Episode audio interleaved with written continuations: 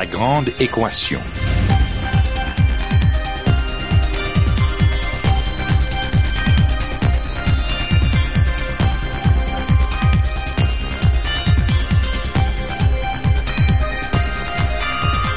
Ici Normand Mousseau, bienvenue à La Grande Équation, votre rendez-vous hebdomadaire avec la science. Cette semaine, prix Nobel de médecine 2015, la lutte contre les maladies parasitaires.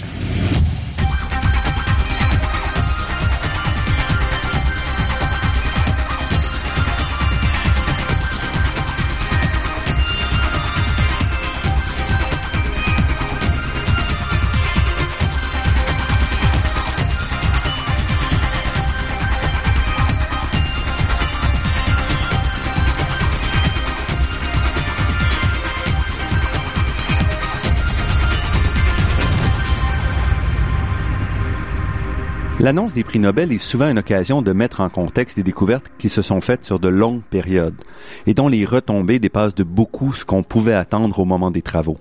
Et c'est certainement le cas du prix Nobel de médecine 2015 dont nous parlons aujourd'hui.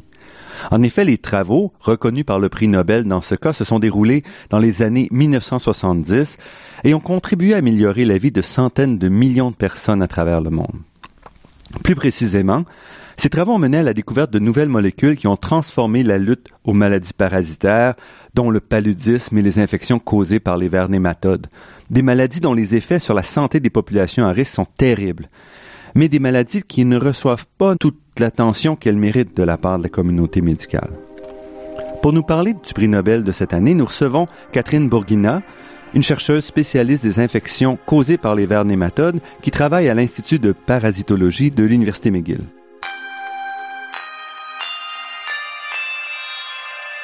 Catherine Bourguina, merci d'avoir accepté notre invitation. Bonjour, merci de m'accepter euh, dans votre émission. Le comité Nobel a récompensé des travaux qui visaient à lutter contre des maladies parasitaires. Qu'est-ce que c'est que ces maladies-là? Euh, il, y a, il, y a deux, il y a deux maladies en fait. Euh, les, les prix Nobel en fait a été répartis en de deux côtés. Une partie 50% euh, pour, sur le professeur Tout euh, qui travaillait plus particulièrement sur euh, la malaria, et l'autre partie, 50%, un quart chacun, le docteur Campbell et le docteur Omura. Et donc, euh, le, les maladies parasitaires, donc la malaria, euh, c'est à peu près, ça correspond à peu près à 3,2 milliards de personnes qui sont à risque dans le monde. 3,2 milliards, donc c'est presque la moitié. C'est la moitié, c'est quasiment la moitié de la population mondiale en fait qui est euh, qui a un risque de d'infection.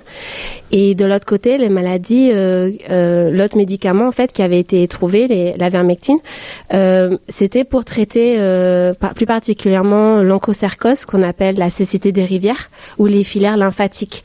Et euh, l'onchocercose, il y a à peu près 123 millions de personnes qui habitent dans des zones à risque. Il y a 37 millions de personnes en Afrique qui sont infectées. Et puis pour les filaires lymphatiques, euh, il y a il y a 100 euh, 120 euh, pardon 1.2 milliards de personnes qui sont qui habitent dans des zones à risque et euh, il y a 120 millions de personnes infectées dont 40 millions avec des euh, euh, comment dire des de la morbidité importante, c'est-à-dire euh, je pourrais expliquer plus tard les différentes maladies si vous voulez. Oui, oui, absolument, absolument. Donc euh, si on si on arrête d'abord la malaria ou on appelle ça aussi paludisme, mm-hmm. Vous l'avez dit, ça touche beaucoup de gens, ça touche beaucoup de gens surtout dans les pays chauds, c'est ça? Oui, dans dans les dans les zones tropicales. Et mais les personnes qui sont le plus à risque sont les les femmes enceintes, les les enfants de moins de 5 ans et puis les personnes qui sont qui ont le, le sida. Et, Mhm. et donc euh, il y a il y a des programmes de contrôle il y a beaucoup de euh, de plans d'action qui ont été mis par euh, par l'OMS et euh, le professeur Tou euh, en, en ayant euh, trouvé cette euh, merveilleuse molécule artémisine en fait a, participe euh, grandement au, au contrôle et enfin là c'est pas du contrôle c'est vraiment pour euh, euh, guérir les, les personnes Oui, et on va revenir un peu plus en détail. Ok. Euh, mais dans les deux cas, ce sont ce qu'on appelle des maladies parasitaires. Oui. Qu'est-ce que ça veut dire? Une maladie parasitaire, en fait, là, dans les deux cas, elles sont transmises par des vecteurs. C'est euh, c'est un micro-organisme, en fait, qui est euh, qui est qui est transmis à l'humain. Donc dans le cas la malaria, c'est transmis par le moustique. Donc le moustique, il va piquer une personne qui est qui est infectée. En même temps qu'il prend son repas de sang, c'est les femelles en fait, c'est les femelles moustiques qui prennent leur repas de sang pour nourrir leurs œufs.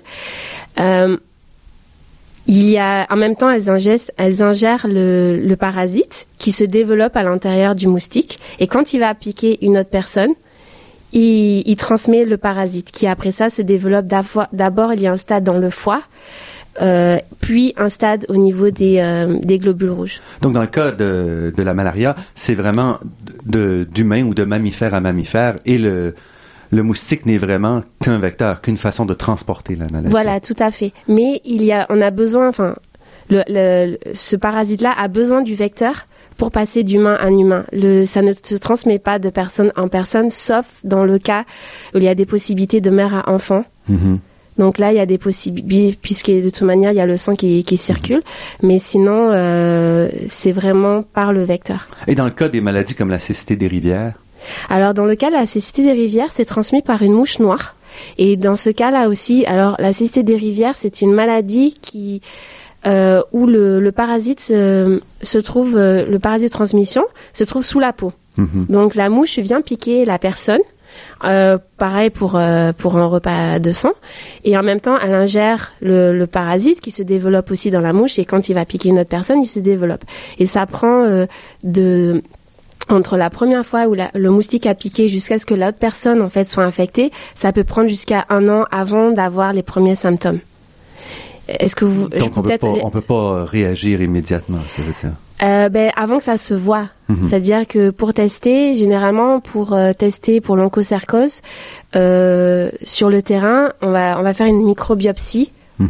au niveau au niveau des hanches et on va une micro donc de peau on va mettre ça dans de la de la solution phy, physiologique pour pendant 24 heures et on va pouvoir regarder au microscope ce qu'on appelle les microfilaires mhm. c'est les larves L1 qui en fait elles-mêmes sont euh, ingérées par la mouche lors de la lors, du cycle mhm. du parasite. Et ces deux maladies-là, quand même, il faut comprendre, même si elles sont transmises les deux, où elles sont, il y a un vecteur qui les, qui les, qui les transporte, en effet, c'est un moustique ou une mouche, euh, ce sont quand même des maladies complètement différentes d'un point de vue physiologique. Ah oui, complètement différentes. Alors, dans le cas de la malaria, euh, la malaria est fatale, donc il peut avoir des cas de malaria sévère où, euh, où on peut mourir. Mhm. Et le parasite, en fait, quand il est dans le stade au niveau des globules rouges, en fait, il se multiplie et il fait exploser les globules rouges. Donc dans les globules rouges, en fait, euh, il faut savoir qu'il y a l'oxygène, il y a le fer, donc ça va créer, ça crée l'anémie, mais en même temps, ça ça va créer que ben, la personne va mourir, il n'y a plus d'oxygène, mhm. il y a tous des organes peuvent céder, il y a beaucoup de donc tout le corps humain est affecté. Tout le corps humain dans le fonctionnement fondamental. Dans le fonction, ouais, exactement. Donc euh, pour euh, pour tester, on va on va faire un, on va prendre un petit échantillon de sang pour regarder mhm. en fait si on trouve les parasites dans le sang. Et puis en fonction de ça, ben, il y aura traitement ou pas. Mais il y a quelque chose ici de caractéristique, particulièrement chez Plasmodium falciparum, mhm. qui est le parasite en fait le plus mortel parce qu'il y a plusieurs euh, Plasmodium, qui est le nom du parasite euh, pour, le, pour la malaria. Euh, et donc ça, c'est dans un cas, une attaque directement sur les globules rouges, et dans l'autre cas, la maladie, donc par exemple pour la cécité des rivières, c'est un, un, comportement complètement différent. Alors, dans, dans, dans le cas de la, de la, de la cécité des rivières, il n'y a pas il y a quelques cas, par exemple, de, de mortalité plus précoce, mm-hmm. mais ça va être plus de la morbidité. Ça veut dire que le parasite euh, c'est un tout un mécanisme finalement qui se crée à l'intérieur du corps. Les personnes vont devenir aveugles ou vont avoir des, des, des lésions oculaires. Mm-hmm. Donc ça veut dire que euh, ces personnes-là ne peuvent pas travailler. Il y a, beaucoup en fait de, de problèmes socio-économiques qui en fait aussi qui, qui sont associés, qui sont associés à ça. Puis il va avoir aussi beaucoup de dermatite au niveau de la peau qui peut aussi mhm. euh, entraîner euh, des problèmes sociaux parce que par exemple une personne euh, par exemple qui a 20 ans et qui est infectée donc euh, qui a ces dermatites au niveau de la peau pourrait avoir l'apparence de quelqu'un de 80 ans. Mhm. Donc ça crée des peurs, ça crée que les, les personnes sont rejetées et, et c'est ça et la chose importante aussi par rapport à, à l'onchocercose, c'est que les mouches se développent en fait dans qui est dans le vecteur dans les rivières à flot rapide. Mhm. Ce qui fait que c'est aussi des zones qui sont très fertiles où il y a l'agriculture où les gens en fait cultivent des choses. Et il y a eu une période en fait où les gens ont dû quitter ces, ces, ces zones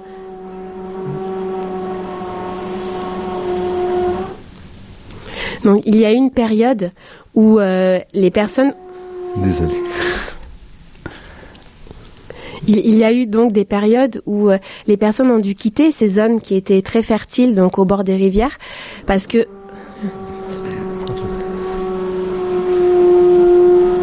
Ça va? Donc, il y a eu des zones, euh, des moments où, par exemple, les personnes ont dû quitter ces zones qui étaient très fertiles parce que quasiment toutes les personnes qui étaient habités dans les villages étaient aveugles.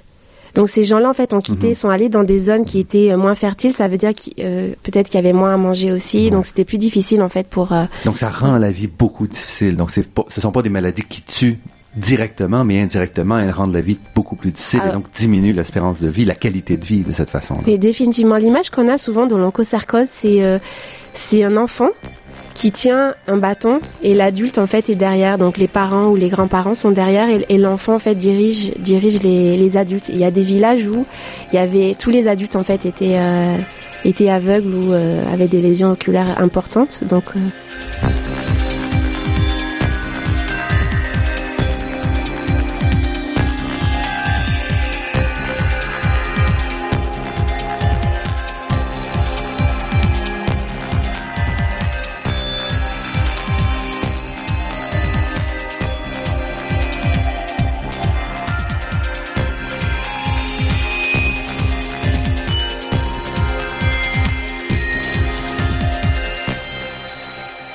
Ici Normand Mousseau, vous êtes à La Grande Équation et nous sommes en compagnie de Catherine Bourguina qui nous parle du prix Nobel de médecine 2015.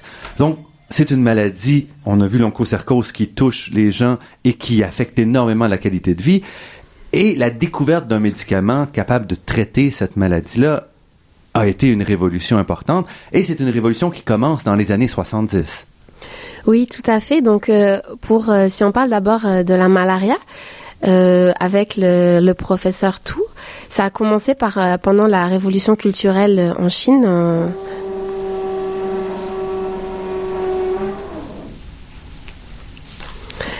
Donc si on parle d'abord... Désolé,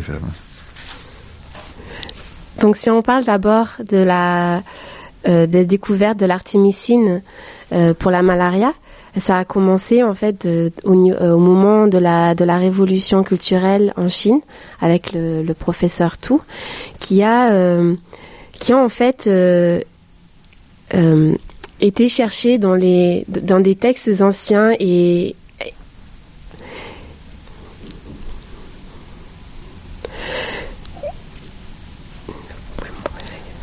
donc si si on commence donc par la malaria, euh, les recherches euh, ont commencé en, en, Chine pendant la révolution euh, culturelle avec le docteur Tu. Et là, on parle des années, fin des années 60 à peu près, début oui, des années 60. Ouais, exactement. Et donc, euh, ils, ils, ont, euh, elle, avec ses collègues, en fait, ont commencé à, à investiguer les, les plantes médicinales traditionnelles chinoises.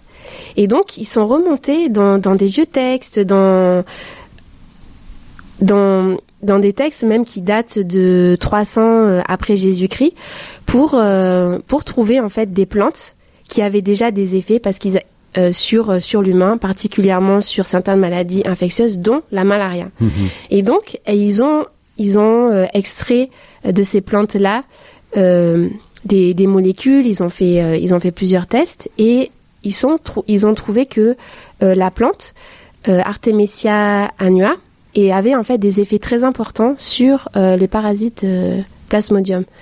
Donc ils ont commencé à extraire. Il y a eu tout un processus parce que généralement quand on extrait euh, les, les, composés euh, des plantes, il faut bouillir, Mhm. il faut bouillir les, les plantes pour, extra pour extraire en fait les, les molécules actives. Et là, ça ne marchait pas, donc ils comprenaient pas. Elle est remontée, elle est repartie dans des textes anciens.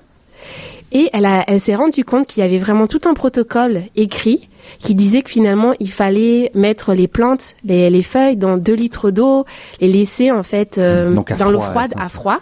Et finalement en buvant en buvant cette solution, Mhm. ça permettait d'éliminer les parasites. Donc les- je trouve que l'histoire même est, est même très intéressante parce que finalement le traitement date de peut-être plus de 2000 ans. Mais en même temps, ils ont testé des centaines de composés et des centaines de recettes comme ça traditionnelles pour en trouver une qui marchait, pour trouver une plante qui marchait parmi le, le lot qui ont essayé. Oui, exa- exactement. Mais c'est quand même c'est quand même très intéressant que tout le protocole justement pour cette euh, cette maladie qu'ils qu'ils appelaient euh, fièvre intermittente. Parce que ce qui est caractéristique de de de la malaria, particulièrement pour Plasmodium falciparum, c'est que les fièvres sont toutes les 48 à 72 heures. Et ces fièvres correspondent au moment où les globules rouges éclatent. D'accord. Donc il y a les, il y a les pics de fièvre. Et c'est le nom que avaient- avaient donné les anciens chinois pour euh, décrire cette maladie. Et puis, donc, euh, on a identifié, isolé le composé en 1800, mille- en 1979 à peu près, 78. Et après ça, ça a été long quand même avant que ça devienne un, un composé euh, mis sur le marché. Oui.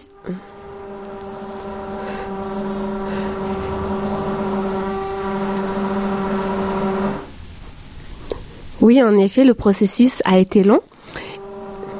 Je suis vraiment désolé. Non, non, il n'y a pas de problème.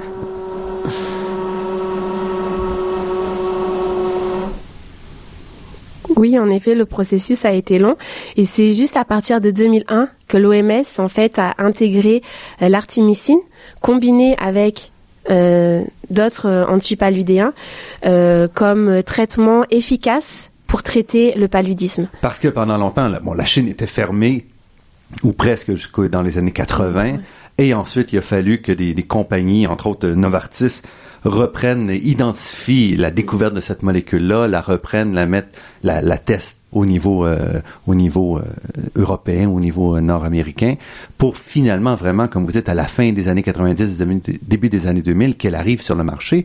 Et semble-t-il, il fallait aussi le problème de l'artémisine, c'est qu'il faut il faut, on peut pas la, la, la fabriquer euh, de manière synthétique. Il faut la, la faire pousser. Voilà, c'est ça. Donc il y a la majorité des champs euh, d'Artemisia annua sont sont en Chine.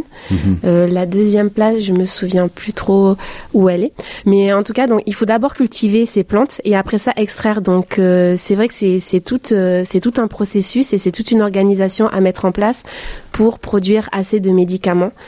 Et mais ce qui est important, c'est que il y, a, une caractéristique par rapport à ce médicament-là, c'est que justement l'OMS insiste beaucoup sur le fait de combiner l'artémisine avec un autre traitement, parce que l'artémisine en fait va a une euh, tu- euh, moitié de vie très courte et va tuer une grande majorité de parasites.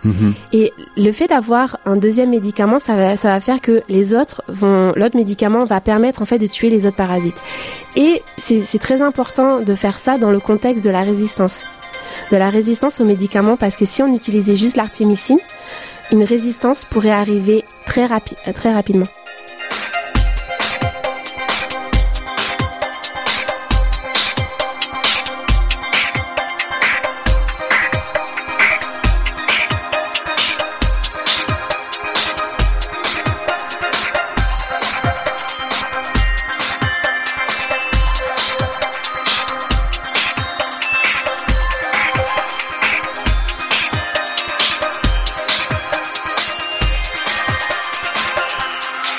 Ici Normand Mousseau, vous êtes à La Grande Équation et nous sommes en compagnie de Catherine Bourguina qui nous parle du prix Nobel de médecine 2015, le développement de deux médicaments pour de grandes maladies euh, parasitaires.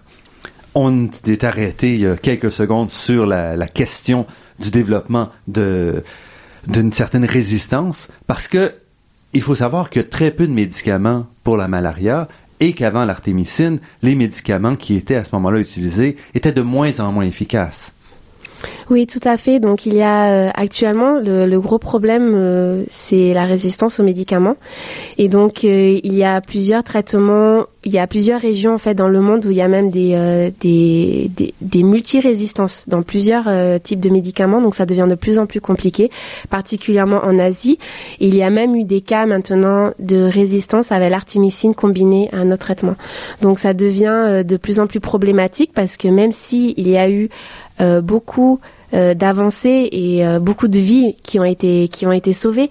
On parle on parle entre 2000 et 2015, il y a plus de 6 millions de vies qui ont réussi à être sauvés grâce au, au, plan d'action de l'OMS, dont mhm. l'artémicine combinée, plus Donc 600 millions en fait, hein.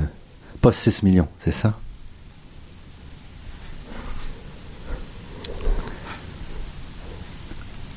Si. Euh...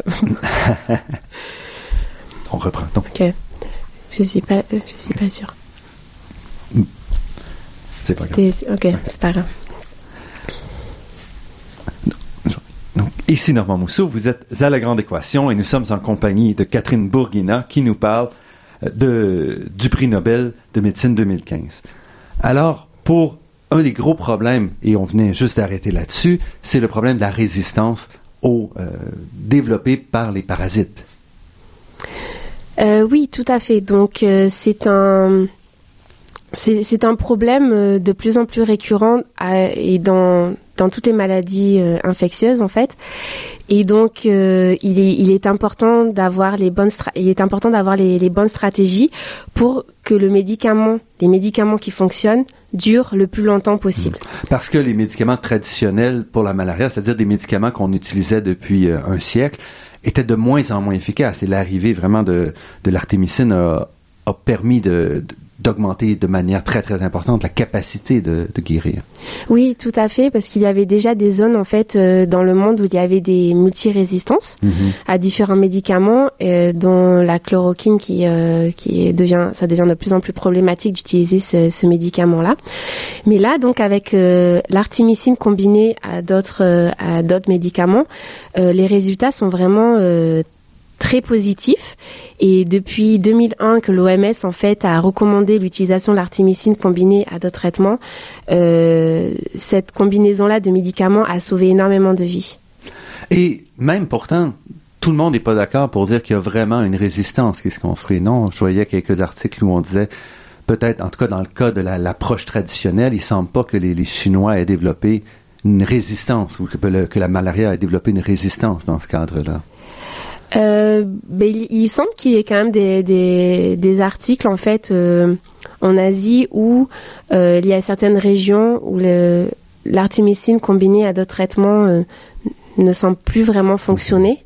Donc il y a vraiment une cause. Déjà, ça fait pas longtemps. Donc vous dites ça fait quoi 14-15 ans seulement que le que, que, le médicament est utilisé à grande échelle et déjà on voit des résistances.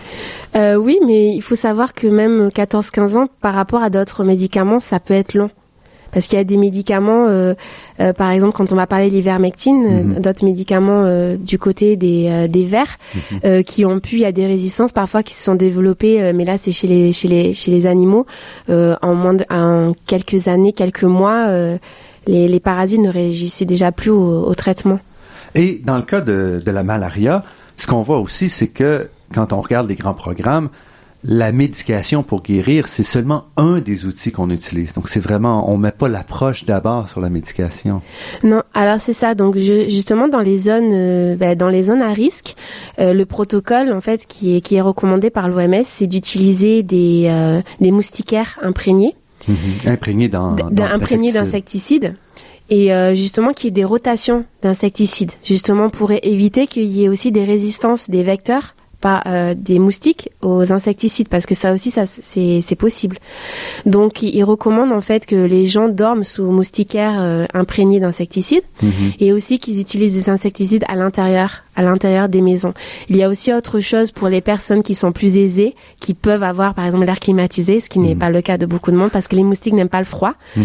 Donc euh, il y a aussi la possibilité du froid mais ça c'est pas quelque chose qui est possible. mais ça devient difficile à gérer quand il faut gérer les insecticides qu'on utilise utilise sur les moustiquaires et tout. Donc, c'est vraiment toute une organisation difficile à vraiment appliquer, j'imagine. Oui, c'est difficile, mais en même temps, ils ont quand même trouvé que même si il y avait de la résistance aux insecticides sur les moustiquaires, mhm. le fait d'utiliser la moustiquaire, dans tous les cas, si la moustiquaire a été bien entretenue, donc qui n'a pas de trou, mhm. euh, ça protégeait, euh, ça protégeait les, les, familles en fait qui dormaient sous la moustiquaire. Et le défi est immense parce qu'encore, si on regarde les chiffres de l'année dernière, de l'année dernière, on s'aperçoit que c'est quoi? C'est euh, c'est 200 millions euh, ou presque d'enfants de, moins de 5 ans qui sont décédés avec la malaria. Euh, oui, c'est il est évident que les, chiffres sont sont sont énorme. Mais c'est vrai que euh, l'OMS, plus dans les dix dernières années, il y a beaucoup en fait de, de programmes qui qui ont été mis qui ont été mis en place, beaucoup de d'organismes non gouvernementaux.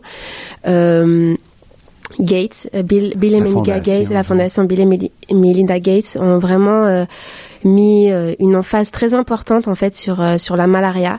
Euh, beaucoup plus de financements aussi sont depuis les dix dernières années, ce qui fait que il, il, est possible de plus en plus en fait de de, de mettre de l'action. Mhm.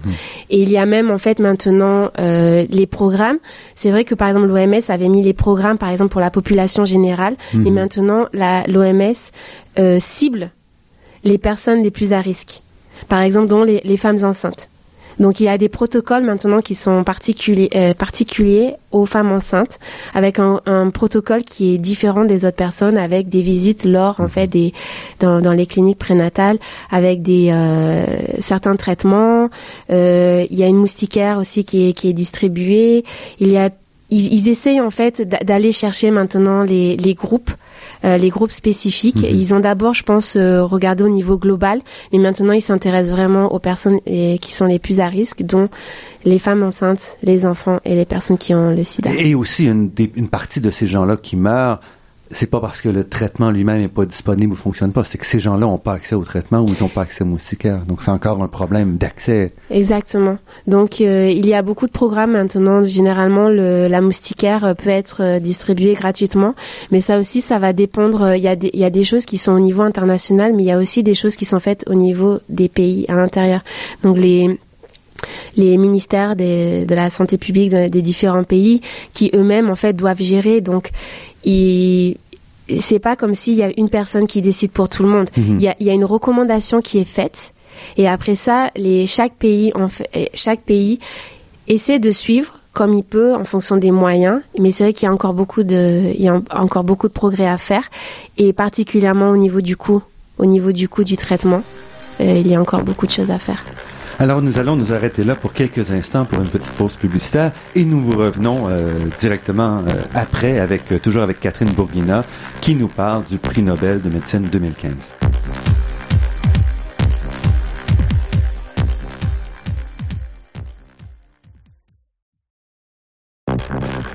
Ici Normand Mousseau, vous êtes à La Grande Équation et nous sommes en compagnie de Catherine Bourguina, chercheuse à l'Institut de parasitologie de l'Université McGill qui nous parle du prix Nobel de médecine 2015. On vient de parler de, la malaria et vous, vos travaux se portent sur la, deuxième maladie euh, qui a été au cœur du prix Nobel 2015, euh, la maladie des, la famille de maladies, si on veut associer à ce qu'on appelle les vers nématodes. Oui, donc euh, en effet, je, travaille sur les vers Onchocerca volvulus, qui est qui est le, le, parasite en fait qui donne euh, la cécité des rivières ou l'onchocercose. Et je travaille aussi dans, avec d'autres parasites qui sont proches, mhm. qui est donc chez le chien ça s'appelle le ver du cœur. Mais je parle de ça parce que c'est le même traitement en fait, qui est c'est la même molécule, pas pas pas au niveau du euh, de la même dose, mais c'est la même molécule en fait qui est utilisée pour euh, pour le contrôle de la maladie. Ce qui est important à savoir, c'est que l'ivermectine euh, est un médicament qui, qui ne tue pas les vers adultes, qui tue, qui, mhm. il tue uniquement. Mais avant de nous embarquer là-dedans, je voudrais qu'on revienne un peu en arrière pour voir un peu la découverte. Parce qu'ici aussi, c'est une découverte qui est un peu dans le même esprit, où finalement, on a un chercheur, euh, donc euh, Satoshi Omura, qui est un chercheur japonais, qui a pris sur lui parce qu'on savait qu'il y avait déjà des, des, molécules euh, bactéricides, a pris sur lui d'analyser des bactéries, des molécules dans le sol pour essayer de trouver quelque chose déjà existant, donc qui pourrait faire l'affaire. Oui, tout à fait. Donc euh, c'est euh, c'est finalement euh, l'ivermectine en fait vient d'une collaboration entre le Japon et la compagnie pharmaceutique Merck et donc euh, le, le docteur euh, Omura, comme vous venez de dire, a trouvé donc euh, plusieurs plusieurs agents qui pouvaient être intéressants pour d'autres recherches, en particulier au, départ en fait, le, les projets étaient pour trouver de nouveaux antibiotiques. Mm-hmm. Finalement, donc il y a eu beaucoup de d'étapes de de screening dans le. Donc, dans des cas comme ça, on essaie, on identifie toutes sortes de molécules et on les teste sur toutes sortes de, de maladies, toutes sortes de, de, bactéries et autres pour dire est-ce qu'il y en a une, qui fait l'affaire? Donc, c'est vraiment une recherche à, grand déploiement, si on veut. Oui, tout à fait. Donc, euh, c'est des, des centaines de composés, des tous les euh, plusieurs organismes qui sont testés, donc ça va vraiment à grande échelle. Et finalement, euh, avec avec le temps, il y a eu donc le docteur Campbell qui a qui a investigué au niveau des au niveau des, des vers, au niveau Parce que lui, c'est un spécialiste. C'est un spécialiste et il était très important en fait de trouver de nouveaux anthelmintiques, de nouveaux anthelmintiques aussi bien au départ c'était plus au niveau animal mmh. animal parce que c'était vraiment quelque chose où il y avait beaucoup de résistance en fait qui se développait et euh, donc ils se sont dit bah pourquoi pas tester toutes ces molécules là qui nous viennent du Japon? Pourquoi pas mhm. les tester aussi sur euh, sur des parasites? Mhm. et donc ils ont testé ils ont commencé à avoir des effets sur les différentes euh, parasites gastro-intestinaux chez, chez, chez, les, chez les moutons, les vaches, etc. Puis finalement, le, le docteur Campbell s'est rendu compte que euh, ce, cette, euh, ce, ce composé-là avait aussi une action sur, euh, sur les, les nématodes filaires. Mhm. Et donc, il s'est dit, ben, ça serait peut-être une opportunité justement de voir, de pouvoir aider aussi au niveau humain, au niveau de l'onchocercose. Et donc, il y a eu d'abord toute la batterie de tests sur sur les parasites proches qui, euh, qui s'appelle aussi Onchocerca, mais euh, d'autres d'autres euh, espèces chez les animaux. Et mhm. quand il a vu les effets en fait sur les les microfilaires, les larves, il s'est dit ben testons sur parce que les effets sont remarquables. Oui, les effets les effets sont sont remarquables. Par contre, c'est vrai que ça n'a pas d'action sur les vers adultes. Mhm. C'est vraiment sur la progéniture. Mais même en ayant une action sur la progéniture, ce qu'il faut savoir, c'est que ça enlève énormément de morbidité dans, au niveau d'une personne. Particulièrement la cécité, ça peut éviter qu'une personne devienne aveugle et ça peut aussi diminuer la transmission.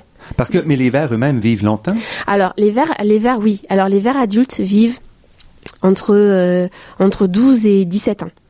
C'est des verres, donc les verres mhm. femelles, c'est euh, c'est 40 cm, c'est comme tout embobiné, dans, comme dans une petite mhm. pelote. Les verres mâles euh, sont à peu près genre 2 euh, cm, mhm. et c'est une reproduction, euh, c'est une reproduction sexuée. Et donc les les femelles, si on regarde au niveau biologique, 95% de la surface de la femelle, c'est l'appareil reproducteur de la femelle. Donc la femelle, elle fait que reproduire, reproduire, reproduire, reproduire. Elle produit plus de 1000 microfilaires par jour, qui sont euh, qui sont expulsés mhm. et qui viennent se loger sous la peau. Donc c'est là, en fait, c'est à partir de là, en fait, que les, les mouches, quand elles viennent piquer, elles mhm. prennent les microfilaires. Donc quand on utilise un médicament comme l'ivermectine, ça tue les microfilaires qui sont sous la peau. Donc en même temps, ça diminue euh, énormément la transmission. Mhm. Donc c'est euh, c'est quelque chose qui était euh, qui est vraiment incroyable. Et qu'est-ce qu'il y avait avant l'ivermectine Alors avant l'ivermectine, euh, si on remonte, euh, si on remonte dans, dans, les années 70, mhm. euh, dans le programme de contrôle, c'était les insecticides qui étaient qui étaient jetés par hélicoptère dans les rivières. Donc il y avait rien pour traiter les. Il y avait rien pour traiter. Il y a pendant pendant longtemps ça a été les insecticides. Il y a eu mhm. beaucoup de de résistance aux, insecticides en fait qui ont été développés par rapport aux mouches parce mhm. qu'on on envoyait donc les insecticides pour tuer les, les, larves des mouches dans, dans les rivières. Et donc, euh, en passant, ça avait des conséquences mhm. aussi écologiques, je pense, euh, importantes. Mais euh, c'était c'était le seul moyen qu'ils mhm. avaient. Après ça, il y a eu le développement d'autres médicaments, le DEC, qui est qui est en fait un médicament le diéthylcarbamazine, qui en fait fonctionnait. Le problème, c'est que chez les personnes qui avaient une charge des microfilariennes très importantes. Mhm. Ça pouvait entraîner ce qu'on appelle l'effet Mazzotti, c'est-à-dire des, des, problèmes au niveau euh, cutané et aussi euh, des lésions oculaires qu'on veut éviter normalement parce que des effets secondaires importants parce que il faut savoir que quand le, le parasite quand le quand le la microfilaire la mhm. larve est détruite par le médicament il y a tout le système immunitaire qui se met en place et quand le système immunitaire se met en place euh, de manière très très forte, et eh bien ça a endommagé en fait euh, l'œil mhm. des, des patients.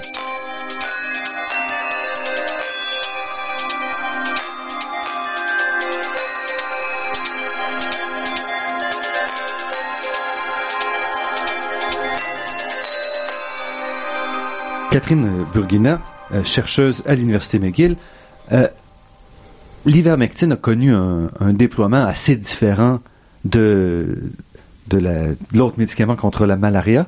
Euh, entre autres parce que c'était développé à l'intérieur d'un laboratoire pharmaceutique, ce qui fait qu'entre la découverte et la mise en application, surtout chez les animaux, ça a été très très rapide. Oui, ça a été euh, ça a été beaucoup plus rapide. Euh, ben, début des années 80, le, tout de suite. Euh, les, le déploiement a été important dans, en santé animale. Mm-hmm. Donc ça, ça a vraiment au niveau international, hein, ça a été vraiment euh, déployé partout. Et c'est juste vers en 1987 que le médicament a été a pu être utilisé chez l'homme. Mais on parle quand même de 6 ou 7 ans seulement après sa découverte, là, donc. Oui, oui, oui, non, c'est très court par rapport euh, par rapport à l'artémisine qui a été mhm. déployée euh, beaucoup plus tard, mhm. entre le temps de la découverte et. Euh, et un des effets très intéressants, c'est qu'il n'y a pas d'effet secondaire ou presque. on en on va y revenir parce que vous avez fait des, des, travaux, entre autres, sur les effets secondaires de, de l'ivermectine, mais en général, il n'y a aucun effet secondaire. Non, c'est euh, quand c'est pris, genre aux doses qui sont recommandées et tout ça, c'est euh, très bien. Euh quand c'est utilisé euh, dans les doses qui sont recommandées, mhm. euh, il n'y a pas de, de, grands effets secondaires qui ont été rapportés, euh, mais c'est quand même, on peut pas, on, on, ne peut pas donner le médicament quand même aux, aux, enfants de en bas âge et aussi aux femmes qui sont enceintes ou qui allaitent. Mhm. Et encore une fois, on découvre avec ce genre de médicaments-là la, la difficulté de, de traiter des maladies comme ça dans des populations moins, moins riche parce que Merck a finalement donné euh, le brevet parce qu'il n'y avait pas moyen de charger un prix élevé si on veut que les populations les plus à risque puissent utiliser le, médicament. Oui, tout à fait. Donc, euh, le BD 1987, 1987, avec euh, le Mexican Donation Program, euh, la compagnie Merck a, a, distribué, en fait, a commencé à donner le, le traitement, le, le médicament gratuitement. Ça a commencé d'abord avec l'OCP, Onchocerciasis Control Program qui en fait était en Afrique de l'Ouest. Mhm. Et après ça, ça s'est agrandi. En fait, les pays se sont agrandis avec euh, la POC. Il y avait aussi une section en Amérique, euh, en Amérique latine. Et euh, et donc on, on comment dire, le, médicament a pu être ainsi distribué. Il faut savoir qu'il y a quand même des, des, régions en Afrique qui sont très difficiles d'accès, mm-hmm. donc euh, où euh, des, des, groupes en fait sont vraiment isolés, donc euh, c'est assez compliqué pour atteindre ces gens-là. Mais en utilisant en fait un concept d'utiliser les communautés, Mhm. Community Directed Treatment. Donc en fait, ça, ça permet aux personnes en fait des, des personnes des villages, aux personnes en fait euh, localement d'être d'être formées et de distribuer eux-mêmes le médicament à leur à l'intérieur de leur communauté. Donc ils sont chargés d'aller chercher le médicament et après ça ils reviennent et ils distribuent le médicament. Mhm. Et euh, en termes de en termes de risque de résistance, est-ce que parce que là c'est un médicament qui est maintenant distribué depuis presque 30 ans. Est-ce que les résistances se développent?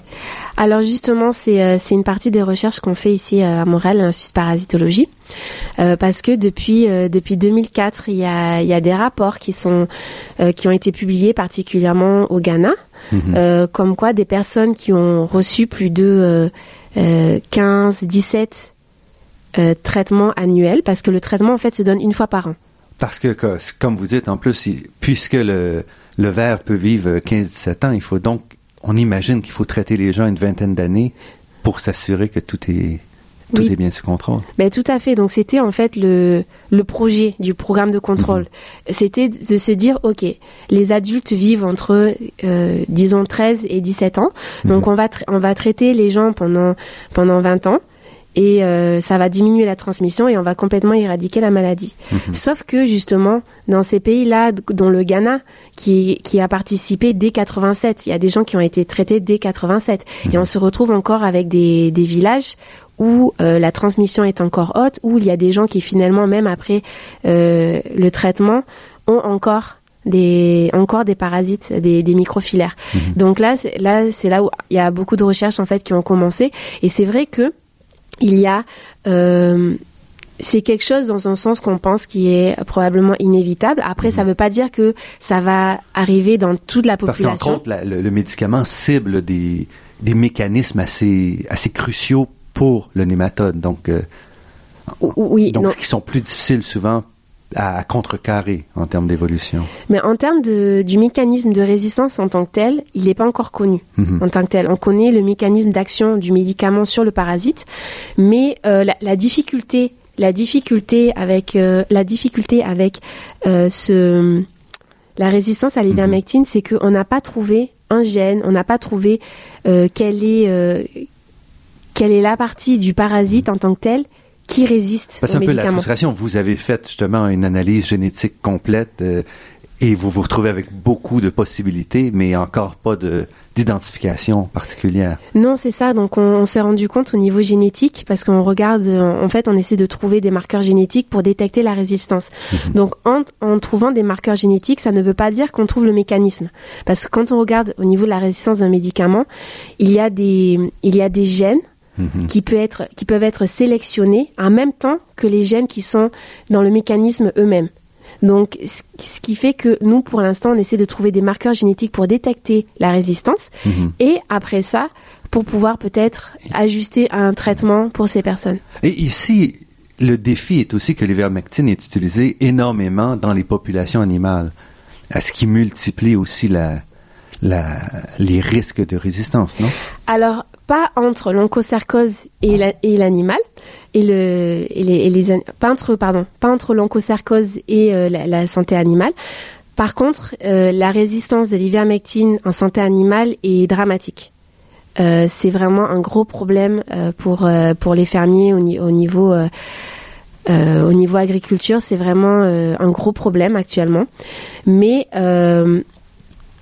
ce qu'on a trouvé en fait en travaillant aussi euh, chez le chez le chien, chez le Mhm. chez le ver du cœur, chez le chien, c'est que justement euh, la difficulté qu'on a avec l'onchocercose, c'est d'avoir des personnes qui sont identifiées avec des parasites euh, vraiment résistants. Parce qu'il faut Mhm. savoir qu'à l'intérieur d'une personne, il peut avoir des parasites résistants et des parasites sensibles aux médicaments. Et évidemment, on peut pas faire de la recherche sur un humain comme on fait de la Mhm. recherche, par exemple, chez, Chez le chien. chez le chien, où on peut directement injecter en fait un parasite qui est résistant. Donc, euh, on fait la recherche en fait en parallèle. On a déjà, on trouve des choses très intéressantes actuellement. On avance plus rapidement en fait sur la recherche sur le ver du cœur du chien que sur l'onchocercose. Mais ces, ces travaux-là seront transférables aussi. Mais on espère, on espère. Euh, donc euh, là, en faisant actuellement, on travaille sur les génomes complets. Mhm. On utilise la, technologie qui n'était pas euh, qu'on pouvait pas utiliser il y a quelques années. Maintenant, ça devient plus facile en fait de, faire du séquençage dans des génomes complets, alors qu'on pouvait pas faire euh, ça il y a dix ans. Donc, euh, quand on a commencé la recherche, il fallait savoir que il y avait quasiment aucun gène qui était même répertorié, même dans les mécanismes. Donc, il fallait aller chercher les gènes les comparer à d'autres gènes qui étaient déjà connus dans d'autres organismes pour essayer de, de, les, de les extraire du génome. C'était compliqué. Donc là, on, on essaie d'évoluer en même temps que les, que les avancées technologiques. Mais le gros problème qui reste aussi, c'est les financements.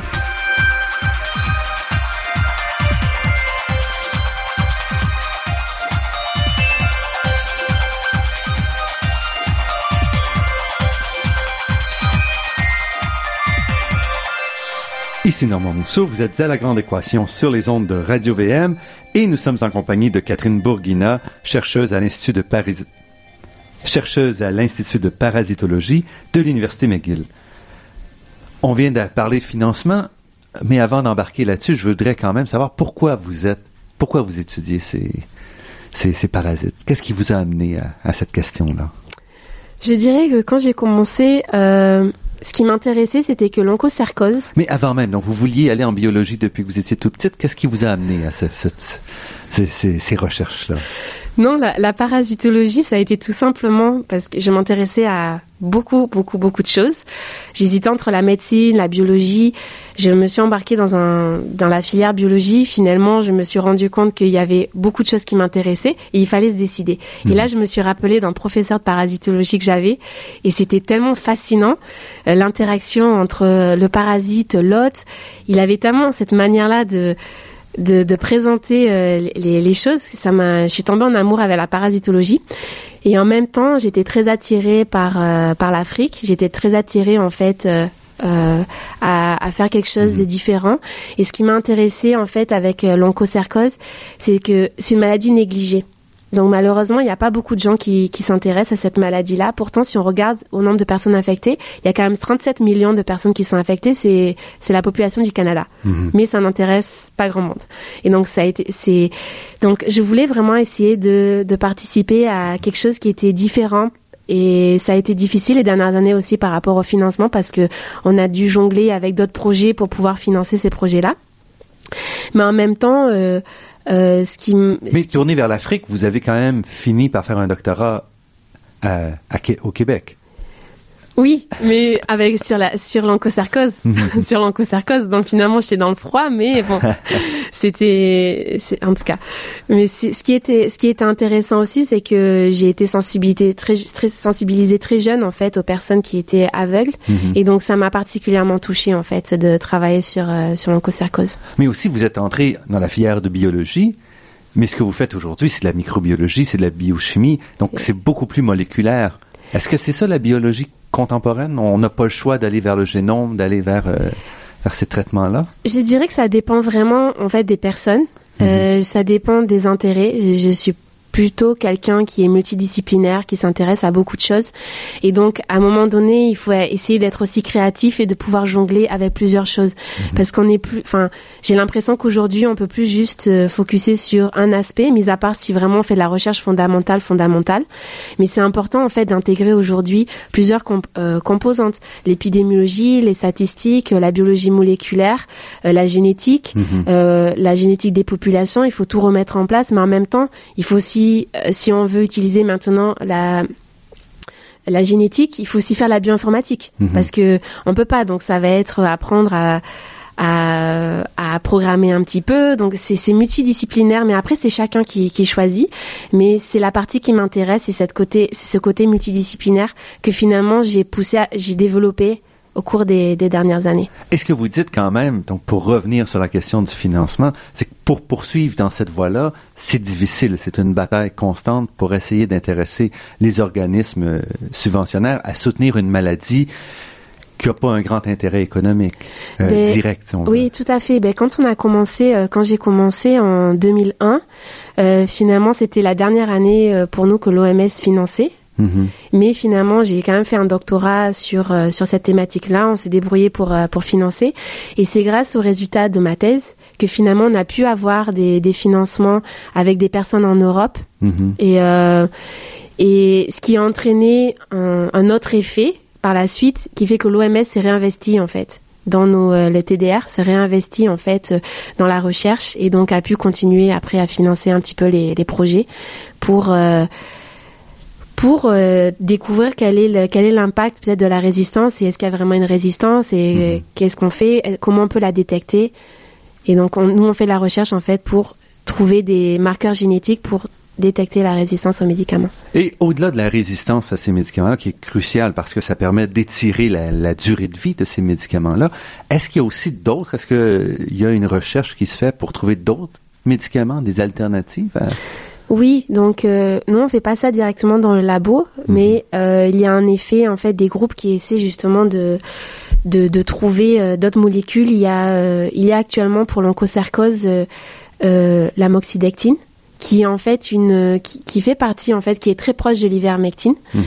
et qui qui est bientôt en fait qui est dans la dernière phase en fait avant d'être approuvé par par le FDA, FDA. Et ça qui sera aussi utilisé pour les, les maladies animales et les maladies humaines ou Alors, chez les animaux, c'est déjà utilisé. C'est mhm. déjà, c'est déjà utilisé, mais euh, il n'y avait pas encore eu euh, toute la le contrôle qualité sécurité euh, chez l'humain donc là c'est en train de c'est dans la dernière phase donc ça devrait même pas ça devrait pas tarder mhm.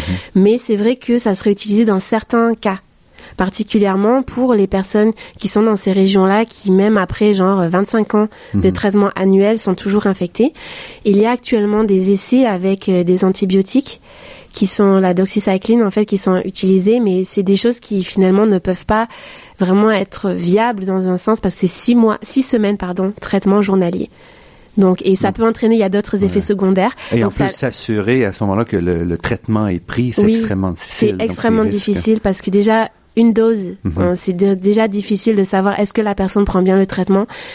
Il faut, il faut déjà que le traitement arrive sur place, mais Mhm. six, six semaines, c'est quasiment, enfin, mis à part si quelqu'un est vraiment là dans le village chaque jour en train de Mhm. donner, là, ça, c'est pas faisable vraiment. Et pour tuer les adultes, c'est euh, c'est Alors justement, alors il y a un médicament, sauf que c'est pas quelque chose qu'on peut faire à grande échelle et c'est un médicament qui est toxique, c'est ça s'appelle la suramine et c'est à base d'arsenic. Ah. Donc c'est vraiment quelque chose que euh, il faudrait deux semaines d'hospitalisation. euh, c'est pas quelque chose vraiment qui est faisable. Il y a la possibilité aussi de faire par chirurgie euh, ce qu'on appelle des nodulectomies, mais c'est pas des choses qu'on peut faire. euh, euh, par exemple, qu'on peut faire à grande échelle Mhm. parce qu'on peut pas aller découper les gens pour sortir les parasites parce que les vers adultes sont dans des capsules sous la peau et on peut les sortir en fait par chirurgie, mais c'est pas quelque chose qu'on peut aller faire à, à grande échelle non plus. Le- les traitements d'arsenic, on le donne chez le chien, mais Mhm. parfois le chien ne survit pas au traitement. Mais c'est vraiment quelque chose qui est qui tue aussi les vers adultes. C'est une possibilité, mais on peut pas faire ça à grande échelle. Et donc, en gros, il n'y a pas de Non. traitement vraiment pour les, les vers adultes. Non. Alors, tout ce qu'on peut faire, c'est donc des, des traitements qui vont durer 20 ans, en gros. Actuellement, euh, c'est c'est la seule méthode. Il y a quand même, grâce à cette méthode-là, il faut savoir que euh, la maladie a, a été éradiquée euh, dans plusieurs endroits et euh, et les justement les zones qui étaient euh, qui étaient près des rivières qui avaient été désertées justement Mhm. recommencent à être euh, habitées euh, exploitées au niveau agri- agricole. Donc euh, tout ça c'est positif. Et il y a plusieurs zones maintenant où les enfants de moins de 5 ans justement ne sont pas infectés et ça, c'est un grand signe, en fait. Quand les, les, les enfants de moins de 5 ans, quand on les teste par biopsie, en fait, et qui n'ont pas de microfilaire, c'est un bon signe qu'en fait, la transmission est vraiment basse.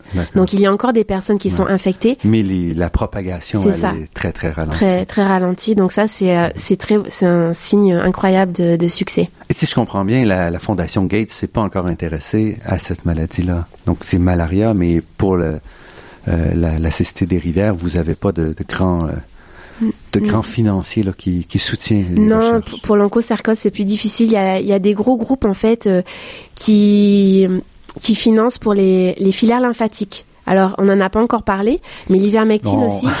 Je sais On pas. arrive On arrive. Ah, d'accord, ok. Mais c'est Mais en gros, c'est les mêmes maladies, c'est les mêmes euh, traitements. euh, pour les filaires lymphatiques. ouais, ouais. Alors, c'est en fait, il y a, il y a deux, ils donnent deux traitements. Ils donnent un- une molécule qui s'appelle euh, albendazole, Mhm. qui est un autre type de, euh, ben- c'est des benzamidazoles, les- les- la molécule, et l'ivermectine ou l'albendazole plus euh, le DEC dont je parlais tout à Mhm, l'heure. mhm. Mais le DEC, on peut pas le donner dans les zones où il y a l'onchocercose parce que justement, ça pourrait entraîner l'effet Mazzotti dont je parlais, avec des réactions cutanées et oculaires.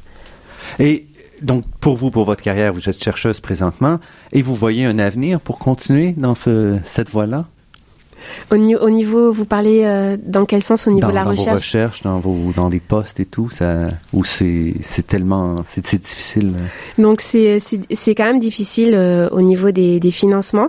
Je dirais que pendant euh, je dirais que ça fait 15 ans par exemple qu'il y avait pas beaucoup de personnes par exemple qui croyaient à la résistance. Mhm. Et c'est en- il y a quelques années là où on, met- enfin, on vient de publier en fait euh, en 2015 le, le premier papier de non c'est le deuxième parce qu'on l'a fait en, en rapport avec euh, d'autres personnes mais on a il est les premières publications par exemple de la résistance officielle chez Dirophilaia imitis qui est le Mhm. ver du cœur et pendant des années en fait pendant dans les conférences beaucoup de personnes ne croyaient pas à la résistance à l'onchocercose euh, à l'onchocerca Mhm, volvulus parce que chez le chien où on donne aussi cette molécule là il n'y avait ne pas, pas de résistance et donc euh, là, là, on a vraiment montré les preuves parce qu'on a vraiment fait les études avec euh, en laboratoire avec les chiens justement qui sont infectés avec des parasites résistants et qui finalement, malgré le traitement, ont développé. Donc là, c'est vraiment une preuve euh, indéniable de résistance.